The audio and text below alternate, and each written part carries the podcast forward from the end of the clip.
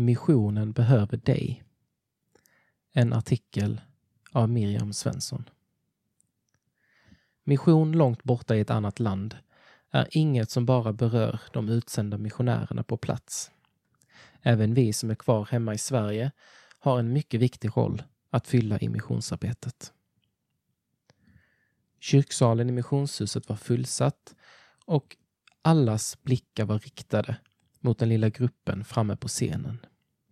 Stämningen var festlig, blandad med stundens allvar. En missionär skulle sändas ut för att jobba utomlands. Några timmar senare skulle hon vara på väg till ett annat land och vi andra på väg hem till våra vanliga liv. Ett uppdrag till alla. Vi ser ofta på utlandsmissionen som ett mycket speciellt uppdrag ämnat för en viss grupp utvalda människor. Men kallelsen att sprida evangeliet över hela jorden är riktad till alla Jesus lärjungar. I den kallelsen ingår både evangelisation för de människor vi har i vår närhet och för främmande folkslag långt borta. Utlandsmissionen är alltså en kallelse också för dig som planerar en framtid i Sverige. Och det är först när vi börjar betrakta utlandsmissionen som ett gemensamt projekt som vi på allvar kan förvänta oss att arbetet bär frukt. Det är framför allt på två sätt som vi kan hjälpa.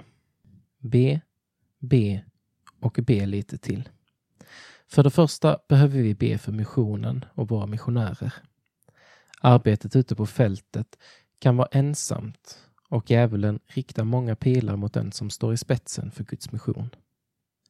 Vi behöver be att våra missionärer kan bryta igenom de makter som hindrar människor från att komma till Jesus och vi behöver be om öppnade dörrar, beskydd och kraft åt våra missionärer. Ofta har de även specifika förbönsämnen utöver dessa.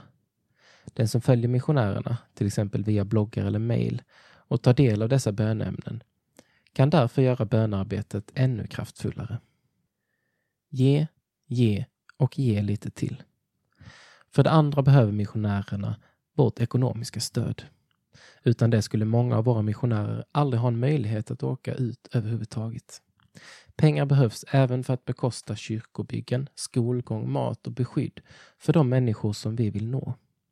Priserna är ofta låga i våra missionsländer och även en liten gåva kan därför göra stor skillnad.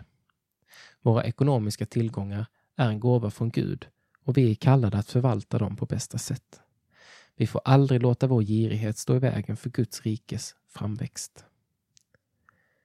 Alla behövs. Paulus är en av kyrkans mest framträdande missionärer genom alla tider. I de brev han skrev framgår det tydligt att hans arbete aldrig hade varit möjligt utan det materiella och andliga stöd han fick från de församlingar han besökte. Tänk vad som skulle hända om vi alla gör utlandsmissionen till en del av vår kallelse.